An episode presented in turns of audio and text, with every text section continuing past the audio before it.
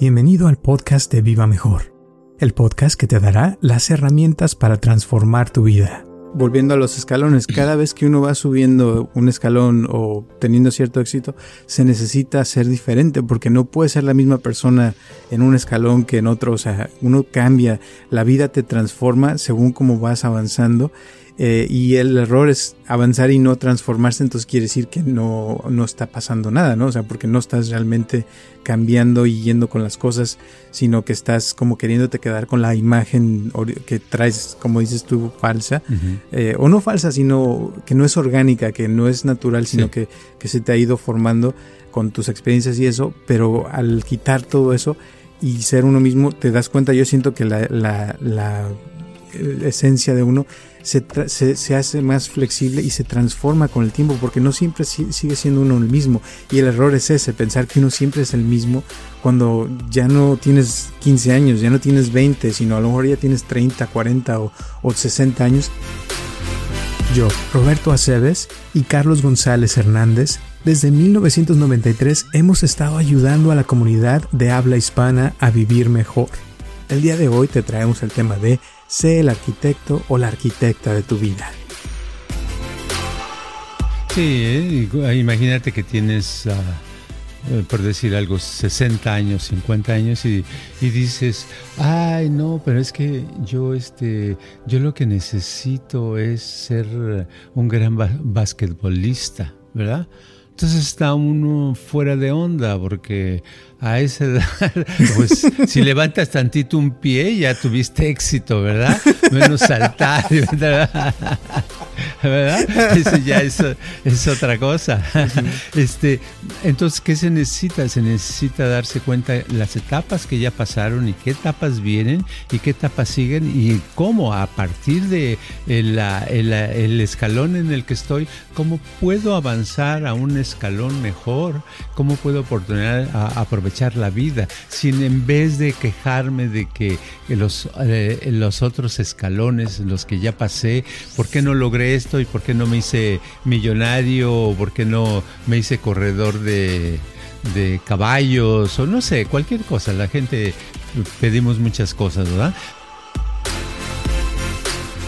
Muchísimas gracias por tu apoyo y por escucharnos como siempre, y espero que te guste este podcast de sé el arquitecto o la arquitecta de tu vida.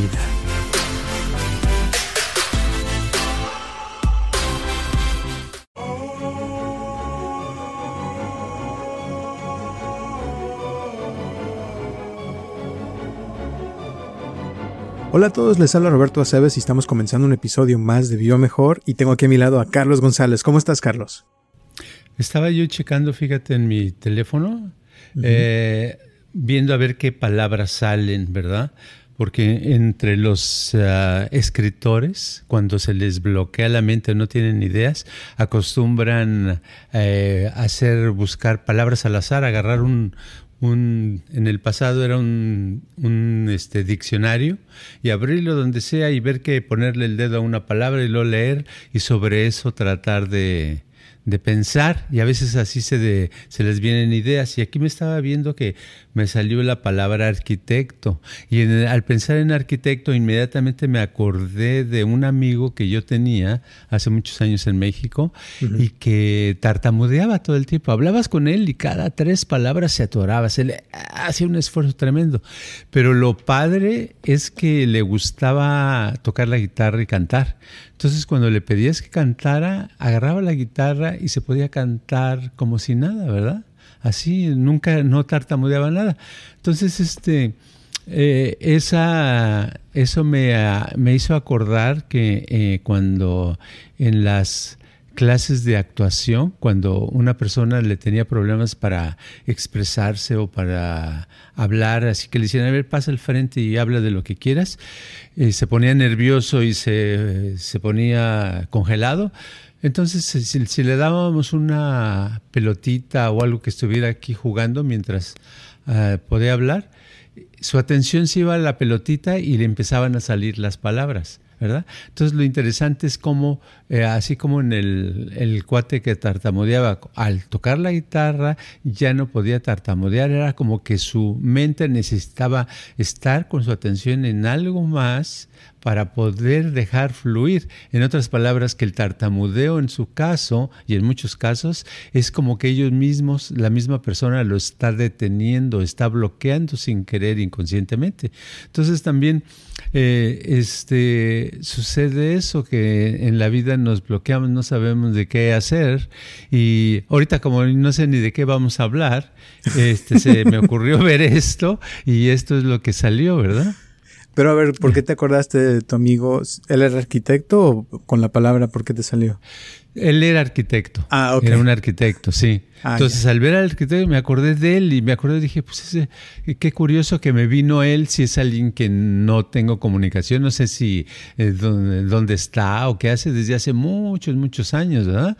Y me, es el que me vino, entonces dije, pues ah, la, la mente es curiosa, te da ciertas imágenes, pero siempre nos da imágenes cuando vemos una palabra o cuando vemos un objeto, cuando vemos un color. En vez de palabras se puede hacer con colores, con vistas, por eso hay gente que sale a dar un paseo. Por ejemplo, había un, un filósofo que se llamaba Bertrand, Bertrand Russell, que ganó el premio Nobel uh-huh. hace ya muchos años, sesenta, cincuenta años, y él decía que sus mejores ideas le venían cuando salía a caminar. Entonces, él acostumbraba a caminar una hora diaria, salía a caminar así, este, nada más tranquilamente, sin saber qué iba a pasar, y viendo un árbol o un pájaro, se le venía la imagen de algo, una fórmula matemática o algo, porque era matemático, ¿verdad? Entonces, este, eh, cosas que no tenían que ver, pero sí tenían que ver en su mente. Entonces, como que los estímulos a veces necesitamos para... Estoy hablando de esas personas que son calladas, que no saben. Siempre hay un tema de qué tratar si usamos los estímulos que se nos vienen, ¿no? Uh-huh, totalmente. Y esto yo lo uso también muy seguido, por, por ejemplo, cuando hago mis meditaciones y eso. A veces sí. llega una idea o una palabra o algo y de ahí te agarras. Y es curioso cómo cuando no había nada, que no se te ocurría nada, de repente con esa palabra o esa frase o estímulo, color o lo que sea, de repente empiezan a venirse una bola de cosas y porque te estimula una cosa y luego se aprende a otra. Y es como, como las dendritas que hemos hablado, que como que empiezan a conectarse sí. y se hacen conexiones y es cuando de repente llega la inspiración. Pero curiosamente necesita uno hacer ese esa conexión primero, ¿no? De, de, de hacerlo. Y, y eso yo creo que mucha gente es lo que no, no llega a ese paso, sino se quedan así como, pues no se me ocurre nada y, y en vez de, de empujarse y decir voy a buscar una palabra o hacer algo, esperan a que les llegue solito y por eso casi nunca les llega, ¿no? Claro, sí. Y también lo, lo puede hacer una persona cuando tiene un problema muy grande.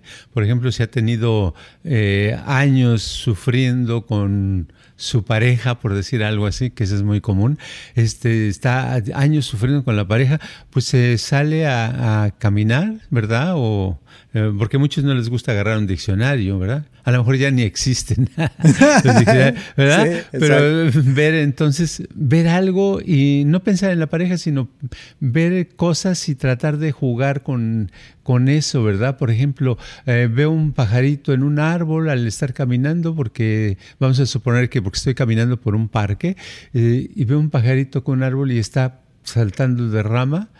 Y entonces nada más al estarlo observando, decir, qué curioso cómo salta. Porque en realidad es curioso, ¿verdad? Dices, este, ¿qué haces saltando de una o de otra rama? Porque los pajaritos como que no caminan, sino que casi siempre son saltitos, ¿verdad?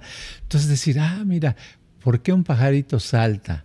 Y a lo mejor no se te viene ninguna idea ahí, pues no la buscas. Sigues caminando y al rato ves una mariposa volar y, y la ves y dices, ay, qué bonito vuela, lo que sea, ta, ta, ta, ta, ta, ta.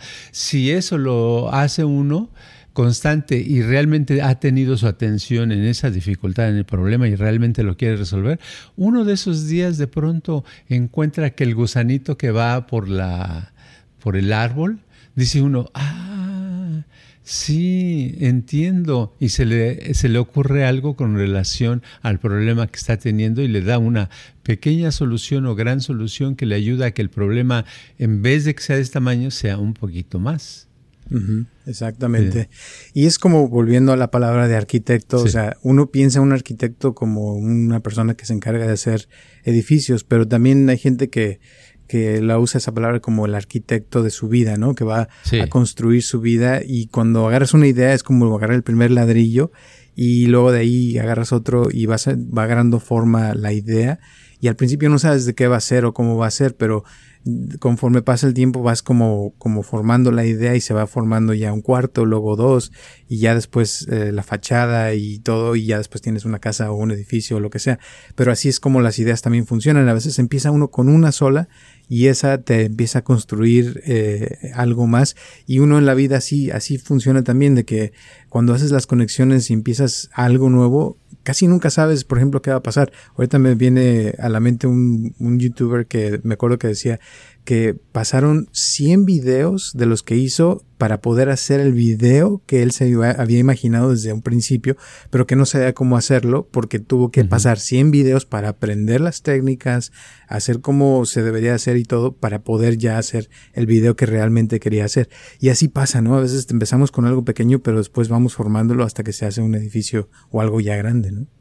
Sí, hay una frase de una obra de teatro de un autor que, español que se llama Calderón de la Barca, uh-huh. que dice, es, soy, somos el arquitecto de nuestro propio destino, ¿verdad? Uh-huh. Y eso está, es profundo, es una frase de hace cuatrocientos años, pero es este eh, es eso, nosotros vamos fabricando con nuestras acciones, con nuestros pensamientos, con nuestra forma de actuar, vamos fabricando, creando una especie de vida y de, de vida futura, ¿verdad? No quiere decir que no existe el accidente, sí pueden ocurrir accidentes, pero de todos modos, en general, lo que eh, la, lo más importante, la estructura más importante es lo que nosotros vamos formando. Entonces, si no nos gusta lo que estamos formando, es tiempo de cambiarlo y de decir, bueno, soy el arquitecto, voy a hacerle, voy a hacer otro diseño, ¿verdad? Voy a cambiar el diseño original, en vez de,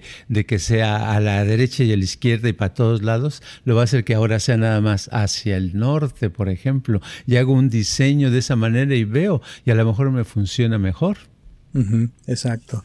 El, la cosa que muchas veces pasa es que la gente eh, está haciendo algo y, y se queda clavada en una sola forma de hacer las cosas, o, o, o, o por ejemplo la gente que trabaja, ¿no? Trabaja y ya se les hace rutina y, y no, no se dan cuenta que también están formando algo, o sea, están eh, creando algo, pero es algo aburrido, algo monótono, y piensan que eso es lo normal y que ya debe ser la vida así, cuando en realidad no hay una forma de cómo debe ser la vida, sino hay millones de formas como puede ser, ¿no?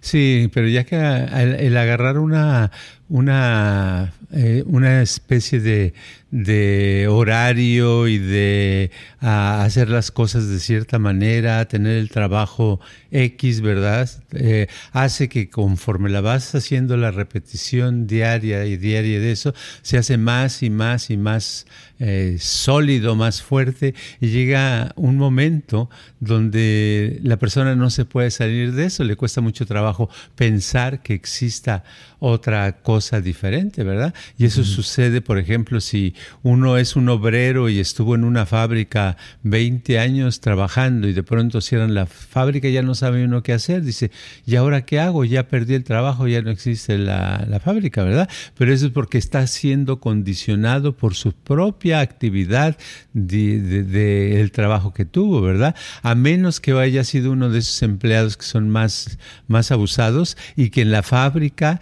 estuvieron pidiendo pidiendo que los hicieran, los dejaran hacer eh, un tiempo, a, aprendieron una parte de, de cómo hacer, de cómo de, de la maquinaria o del sistema, y otra parte al, después de tres o seis meses eh, pudieron cambiarse a otra sección de la fábrica y luego otra sección y así. Entonces llega un momento que son eh, saben de muchas secciones de la fábrica. Entonces, cuando la fábrica cierra, pues ellos tienen más libertad porque tienen más conocimiento. Puedo ser el que maneja, el que mueve la palanca, puedo ser el que pone las cosas en la banda que corre, puedo ser el que eh, cambia la luz. Entonces, ya tengo varias actividades. Entonces, soy más libre porque tengo más opciones, ¿no?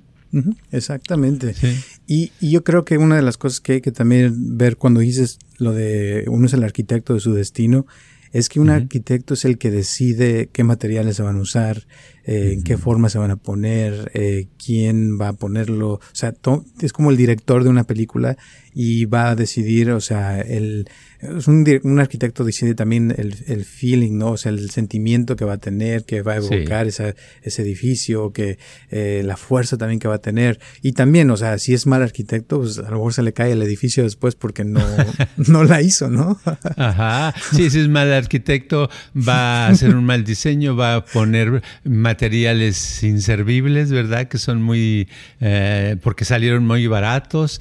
Va a hacer muchas tonterías y no le va a durar esa, ese diseño, ¿verdad? Entonces lo pasa en la vida. Una persona eh, tiene una vida y dice, no, pues es que yo eh, me casé, pero a los dos años me divorcié y porque no, no vi que no era lo que yo quería y eh, después eso me hizo que me metiera el alcohol y tal, tal, tal, tal. Pues eso es porque no tuvo un diseño, no fue arquitecto como para diseñar sus planos y ver como quería, sino este, en, es como si un arquitecto, en vez de diseñar lo que, cómo va a ser la construcción y qué materiales va a ser, pues llega alguien y le dice, oye, ¿por qué no lo haces así? Y le dibuja uno y le dice, ah, bueno, ¿verdad? Entonces le da flojera hacer lo suyo y lo hace y después vienen las consecuencias, lo mismo. Dice, no, pues yo me casé pues porque es la persona que primera que llegó a mi vida y pues dije, pues de una vez, ¿no? ¿Sabes de qué me acuerda esto? Me acuerda de, de que, por ejemplo, aquí en Estados Unidos uno está acostumbrado a subir las escaleras y ya uh-huh. sabes, o sea, cómo van a ser y todo, porque hay ciertos niveles ya establecidos por todo Estados Unidos. O sea, que tú pasas a cualquier parte sí. de Estados Unidos y los escalones sí. de las escaleras de todos lados van a ser casi iguales porque ya está la medida hecha. Y hay unas cuantas diferencias, pero muy, muy leves. Pero te vas a otros países, eh, uh-huh. como México, por ejemplo, que a veces uh-huh. estás subiendo una escalera y te tropiezas a cada rato porque un escalón está así, otro chiquito, otro más grande, otro más pequeñito, o sea, y otro más grandotote, o sea, porque no hay una, esta- una, una medida estándar de que se usa constantemente. Y eso hace mucha la diferencia porque, o sea, a cada rato, en México, por ejemplo, en las calles, en las avenidas o así, no puedes estar caminando sin, sin fijarte dónde estás pisando porque te puedes caer, te puedes caer en un hoyo o te digo, la, las medidas son diferentes y, y no hay como control de eso. Y eso también afecta mucho porque, pues te digo, te, tienes que estar más alerta, más todo. Y aquí en Estados Unidos uno bien tranquilito, sabes que no te vas a tropezar tan caro y si te tropiezas, pues los demandas y ya te dan dinerales, ¿no? ¿No? El, hace unos, hace ya unos ocho años o nueve, no me acuerdo cuándo, eh, fui a México, eh, fuimos a, a una a colonia que se llama Polanco en México, ahí nos quedamos en un hotel, y Polanco lo que tiene es como el centro de la ciudad eh, financiero y de comercio, es como el Beverly Hills de, esta, de Los Ángeles, ¿verdad? Uh-huh. Entonces, este, pero lo curioso es que ves las avenidas y a, aquí en En esta casa, en esta tienda venden Rolls Royce, allá venden Gucci y así ese tipo, ¿verdad? Pero vas por la calle, pero vamos, pero tú vas caminando porque vas de paseo, ¿no? Pues como tres o cuatro veces casi me caigo de tropezones porque ¿sabes qué? Cada dos metros había un hoyo, ¿verdad? En las banquetas, todas las banquetas están rotas, tienen árboles que por uh, años y años han existido, pero los árboles no tienen la culpa, sino que no los han arreglado. Entonces, los hoyos que van dejando las raíces ahí están, y a veces la banqueta está aquí y otra parte rota acá, y cuidado, no te distraigas. En lugar de ver las tiendas y lo demás, tienes que ver por dónde caminas, porque si no te puedes caer. Uh-huh. Uh-huh. Y eso, o sea, uno está acostumbrado a lo de Estados Unidos, pero en la uh-huh. gran mayoría del mundo es así, o sea, porque Ajá. es lo normal, lo no, lo no normal sí. es lo que tenemos aquí. Pero yo pienso que eso sería, volviendo a lo de la arquitectura, o sea, de cómo eh, uno quiere construir sus ciudades o su, su lugar. Y en la vida también mucha gente así se, se tropieza cada rato y es porque no tiene, o sea, no le han enseñado esos estándares o esas cosas de cómo puede hacer las cosas mejor. Eh, simplemente, por ejemplo, la comunicación. Hay tanta gente. Hoy una, una chava este, me mandó mensaje a las diez de la mañana, no, a las, perdón, siete y media de la mañana, que si podía venir hoy. Le dije, sí, claro, nos vemos a las diez y media.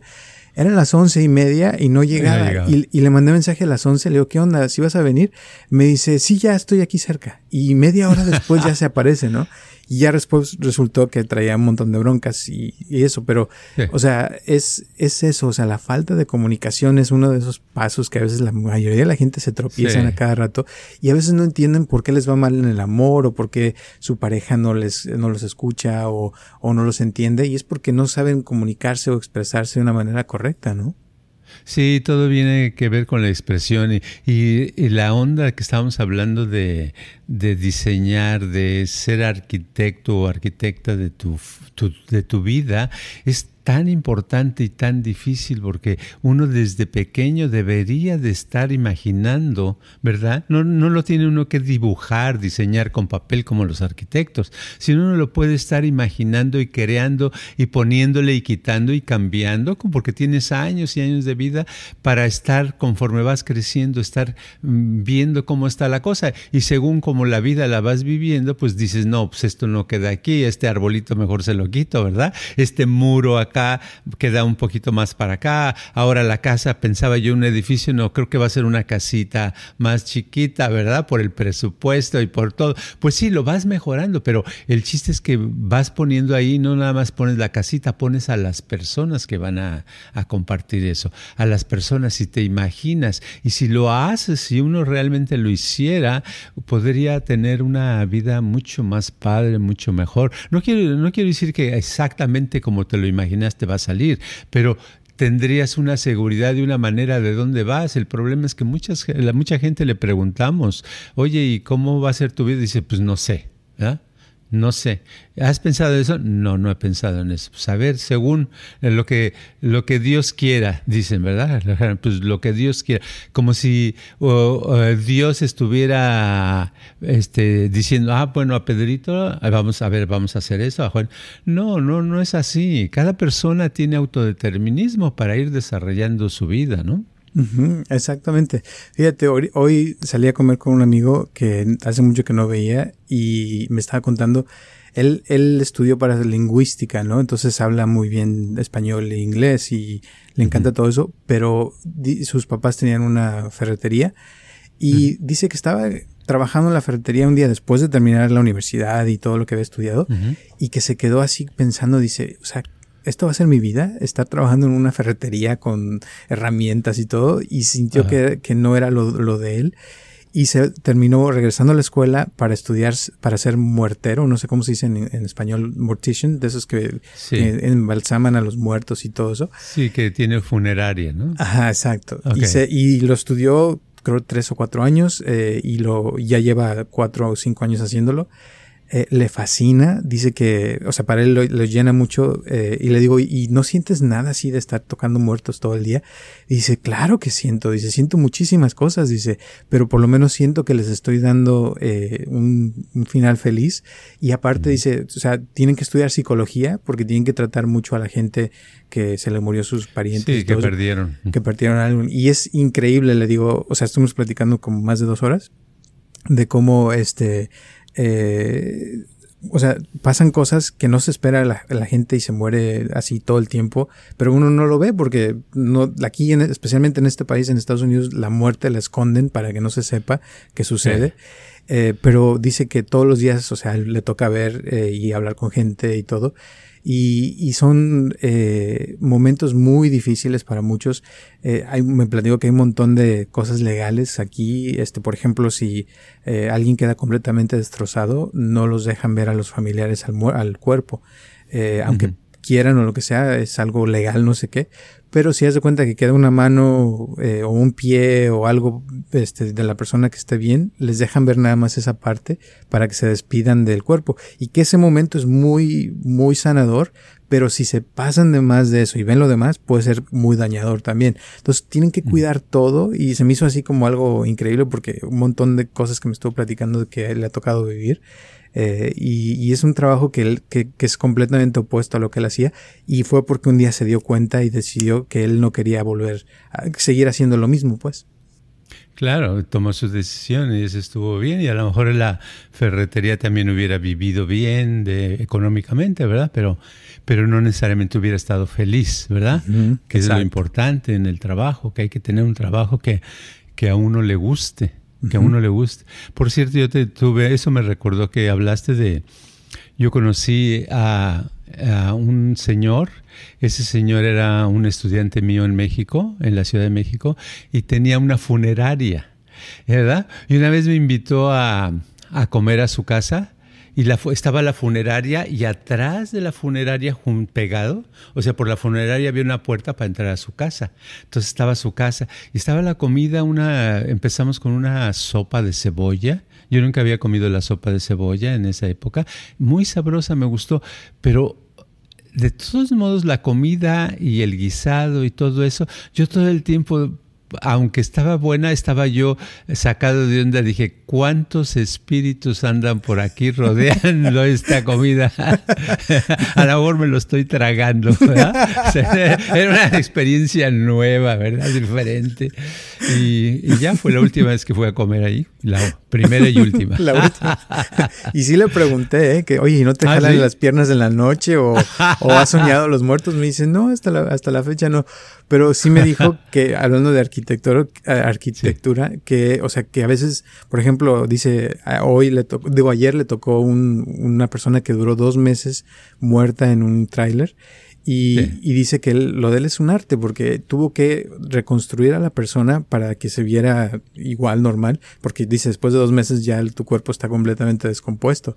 Y, y lo hizo de una manera y dice que queda la persona súper, o sea, que ha aprendido a poner maquillaje, dice, hasta te puedo hacer el pelo, dice, ya sé cómo hacer pelo, o sea, es sí. estilista, es este de maquillaje, le hace de todo, o sea, y se me hace interesante, ¿no? Porque ha aprendido un montón de cosas, es típico casi, o sea, casi casi es como un doctor que te sabe todo del sí. cuerpo, dónde están las partes, porque también platicó que a veces hay que sacarle los órganos sí, a la gente. Sí, le sacan los de adentro, ¿no? Oh, sí. Un montón de cosas que dices, ¡ah! Sí.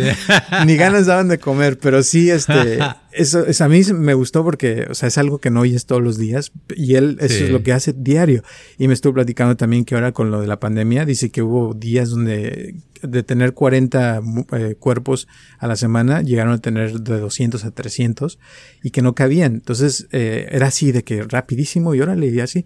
Pero lo más curioso que casi me, me impactó es de que dice que llega gente de todas las edades. O sea, que no es nomás gente ya mayor, sino que llegan niños, sí, bebés, bueno, de ocho años. De, sí, y de cosas que, tan simples como dice que un niño se murió la semana pasada de que se le atoró una uva en la garganta. O sea, órale. Y nunca escuchas de eso, pero, pero dice sí. todos los días y es algo normal, pero la gente no quiere hablar de eso.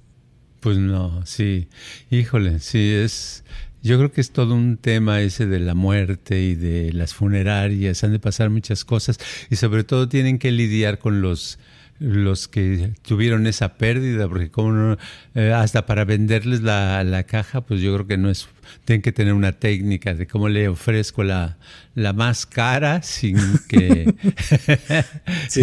sin que la rechace, ¿verdad? Uh-huh, sí, sí, exacto. Y es hay, otro rollo. Hay un montón de religiones, o sea que, o sea, ahí no entran todos, entonces tiene que saber, o sea, estudió, te digo, tantas cosas, súper inteligente, eh, pero ajá. todo tienes, ni uno no piensa en eso, porque pues, uno hace cosas normales, pero él, o sea, tiene que saber este cómo tratar al cuerpo, si es de cierta religión, o que si va a hacer esto o lo otro, eh, y me dijo que hay gente que, o sea, pagan muchísimo para que se vean perfectos porque tienen la idea de que se van a, a ir así. Sí.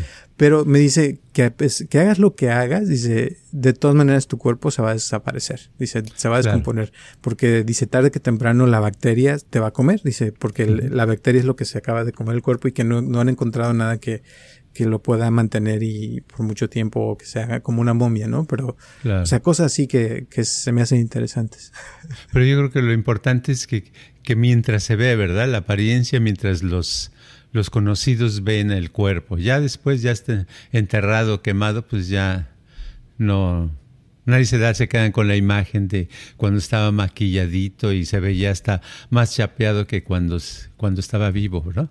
Claro, más, y eso es lo sí. que te digo de que su trabajo es como un arquitecto que tiene que re- sí. reformar o reconstruir la imagen que la gente tenía de su familiar para que se queden con esa imagen y que, y te digo, y tiene un impacto psicológico muy fuerte, que es todo lo que te digo, que dice que su carrera fue casi casi la mitad de psicología para aprender a cómo lidiar con eso, porque es uno de los momentos más difíciles, yo creo que de la mayoría de la gente, ¿no? Claro, sí, y eso de crear una imagen es, es un tema padre de que uno como persona debería de crearse su propia imagen, porque somos, tenemos una imagen mental de nosotros, y lo, si no nos salen algunas cosas bien o no nos gusta cómo somos o etcétera, es porque nuestra imagen que, cre- que hemos creado no está, eh, no es adecuada a, a lo que queremos, ¿verdad? Entonces, este, hace años me acuerdo que una vez traté de promover este cómo mejorar su imagen, ¿verdad? La propia imagen, o cómo construir una imagen. No, nadie, nadie le interesó, pero es eso. Pero en realidad ahí está, es la clave, porque no, no nos han dado nunca clases especiales de cómo, cómo expresarnos, cómo comportarnos uh, tanto exterior como interiormente, cómo eh, tener seguridad con nosotros mismos, cómo eh, con nos, no sé, muchas cosas que hagan una imagen mejor, que hablar de eso pues, se llevaría muchas horas, pero que en la práctica nos haría unas personas más exitosas y más felices. ¿Ah? Exacto. Pero te voy a decir por qué eso, es eso. El otro día estaba hablando con alguien y, y me... Y me estaba diciendo que quería que le ayudara a cambiar su autoimagen, ¿no? Ajá. Y es alguien que ya me conoce por mucho tiempo y, y le digo, ok, pero ¿por qué la quieres cambiar? Dice, es que no me gusta este, esto, esto y lo otro, lo que le pasa en su vida, ¿no? Entonces le digo, ajá, ¿y tú quieres cambiarlo por esto? O sea, por otra cosa. Ya me dijo que, le digo, ok, le digo, ¿por qué lo vas a cambiar? Le digo, porque, o sea, le estoy diciendo, yo te conozco, le digo, a ti te gusta ser así. O sea, uno ajá, con su autoimagen piensa que lo que es, es lo correcto y que así debe de ser. Y cambiar eso cuesta mucho trabajo porque primero te tienes que dar cuenta que, que, que no es lo que, lo que quieres, ¿no? O, o sea, pero sí lo quieres. Y eso es lo difícil, dejar algo que tú estás como ya acostumbrado a hacer y cambiar eso como que no, ¿no? Ajá. ¿O cómo ves? Exacto. Oh, pensé que ibas a seguir, ¿no? No, o sea, no más eso porque ella, o sea, oh. te digo, ella en su mente, yo sé que es como es porque le gusta ser así. Y lo que uh-huh. me dice es que no quiere ser así, quiere ser diferente, sí, diferente porque no le está funcionando ser así. Y como es, a veces la gente no la toma en serio y eso la, le afecta mucho en el trabajo, en sus cosas. Entonces, cambiar eso, o sea, por eso es, por eso la gente no quiere este, asistir a una plática de cómo cambiar la autoimagen porque les gusta ser como son, ¿no? Eso pienso yo, no sé qué piensas tú. Sí, no, pues yo pienso que, que es lo que piensan que como, como son es su personalidad básica. O sea, como que con eso nacieron y así son. Y no es cierto. Con eso es la que han construido y uh-huh. es una personalidad, uh, ¿cómo diríamos? Como de plástico, como sintética. Es algo sintético que no es orgánico. La personalidad verdadera eh, es aquella nativa, aquella de origen, aquella cuando el bebé a, a nació y está solo y si crece en la selva o en el campo, esa sería su personalidad básica. Pero todo lo demás, lo que vamos creando es sintético. Sintético, es, es creado, ¿verdad? Entonces todo eso creado siempre se puede cambiar, se puede alterar y no lo podemos cambiar porque nosotros nos a, acostumbramos y sobre todo nos da flojera. Eh, pienso que, que es, es normal que me enoje todos los días, ¿verdad? Uh-huh. Entonces es que debo dejar porque me voy a dejar de los demás. Entonces, pero no quiere decir que sea lo correcto. No, te, no le está funcionando a la persona, pero de todos modos no lo cambia. Entonces es, ese es el conflicto de no quiero cambiar porque ya tengo una personalidad, me ha costado muchos años toda mi vida para crearlo, ¿verdad? ¿verdad? Y sí, te, junto con esto están mis uh, eh, miedos, mis paranoias, mis angustias, mis, mis enojos, mis confusiones, mis dudas, pero no, no, lo, no lo puedo cambiar porque yo así soy, ¿verdad? Uh-huh. Y eso es lo es, esa es una gran barrera para poder cambiar, el, el poder aceptar que sí existe el cambio. El llegar a un nivel donde uno se, se, realmente se diera cuenta que, que se puede cambiar, antes de cambiar, uh, sería un nivel muy alto, muy elevado, porque entonces sí empezaría uno a poder tener una, un cambio más positivo, mucho mejor para, para la vida. Exacto.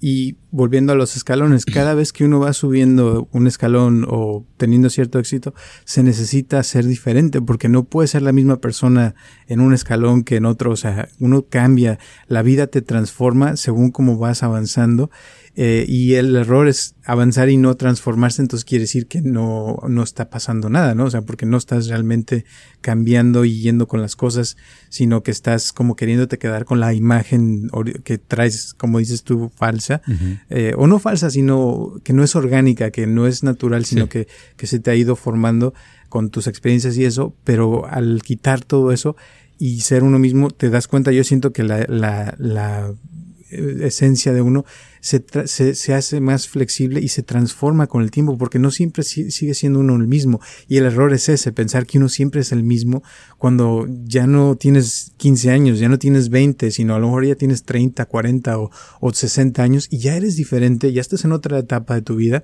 pero tienes, tienes que evolucionar, como madurar más y moverse. Y esa es la esencia, ¿no? Que va cambiando constantemente, y es lo que a veces cuesta eh, trabajo entender. Y, y el problema de la autoimagen, que a veces uno se queda con una sola imagen y sufre porque pues ya no es lo mismo, ¿no? Que lo que trae en su mente. Sí, eh, imagínate que tienes, uh, por decir algo, sesenta años, cincuenta años, y, y dices, ay, no, pero es que yo, este, yo lo que necesito es ser un gran ba- basquetbolista, ¿verdad? Entonces está uno fuera de onda, porque a esa edad, pues si levantas tantito un pie, ya tuviste éxito, ¿verdad? Menos saltar, ¿verdad? ¿Verdad? Eso ya es, es otra cosa. Este, entonces, ¿qué se necesita? Se necesita darse cuenta las etapas que ya pasaron, y qué etapas vienen y qué etapas siguen, y cómo a partir de el, el, el escalón en el que estoy, cómo puedo avanzar a un escalón mejor, cómo puedo oportunar, a, aprovechar aprovechar la vida, sin en vez de quejarme de que los, eh, los otros escalones, los que ya pasé, ¿por qué no logré esto? ¿Y por qué no me hice millonario? ¿O por qué no me hice corredor de, de caballos? O no sé, cualquier cosa. La gente pedimos muchas cosas, ¿verdad? Pero si no, eso ya pasó, sino darse cuenta, está otra etapa, y ahorita, ¿qué es lo que viene? ¿Qué es objetivo para mí, verdad? Ya no es el básquetbol, a lo mejor ahora es este ver el básquetbol. Claro. Uh-huh. Ver el básquetbol, o, o entrenar a, a, a, a un equipo de básquetbol, algo donde, porque yo veo que los entrenadores se la pasan sentados, ¿verdad? Entonces digo, a los a, a edad grande ya puede uno nada más, a ver tú, no, salta más, salta otro poco más. Exacto. ¿Verdad? Totalmente sí. De acuerdo contigo. Y es parte de, de la vida. O sea, cuando, cuando la persona va por sus etapas y, y realmente las, las, ¿cómo se dirá? Las acepta, las, las, las recibe con brazos abiertos, como dicen, pues se la pasa mejor y es más feliz la persona, porque no se resiste a, a los cambios, a las cosas. Hoy en día, por ejemplo, vienen cosas fuertes para el próximo año, de que están bajando las casas, va a haber, va a haber problemas, este, muchas cosas. Eh, pero si uno lo, lo recibe con los, los brazos abiertos, uno lo ve diferente y a lo mejor eh, encuentra nuevas oportunidades. De hecho, grandes compañías como Uber, PayPal, eh, compañías que ya son muy famosas, empezaron en problem- cuando había muchos problemas económicos, y fue de personas que se les ocurrió, como Airbnb, ¿cómo puedo hacer para viajar más barato? Y, y se hicieron cosas muy padres, ¿no? Sí, exacto. Cualquier, en todos los momentos hay, puede haber una oportunidad para mejorar, para estar mejor, ir hacia adelante. Así es. Últimas palabras o la moraleja del día. Pues la moraleja de hoy, vamos a decir que son, como esa frase, que hay que ser arquitecto o arquitecta de nuestro destino. Muy bien, ¿no? Perfecto. Muy profundo, a meditarlo. Eh, se los dejamos de tarea. Recuerden que estamos aquí todos los martes eh, a, la, a las nueve de la mañana. La semana pasada se me pasó por completo. Eh, lo siento, pero ya se subió el episodio. De todas maneras, ya saben que estamos aquí, y les mandamos un abrazo a todas las personas que nos escuchan en todo el mundo, literal. Sobre todo a Natalie, que cada semana no se pierde el Natalie. episodio. Sí. A Marina, a varias personas que nos escuchan, que ya saben quiénes son. Se los agradecemos muchísimo, porque es algo que nos gusta hacer. Y nos vemos el próximo martes a las nueve de la mañana. Gracias también a las personas que nos han donado. Les mandamos un abrazo y nos vemos hasta la próxima. Este podcast está patrocinado por Viva Mejor. Ayúdanos a compartirlo con tus amistades para que crezca esta comunidad, y si te interesa donar algo para que este podcast continúe, o si tienes algún problema o pregunta que te gustaría resolver, por favor comunícate al área siete uno cuatro, tres dos ocho, cuatro seis seis uno o mándanos un correo electrónico a viva mejor x tres mil arroba gmail punto com.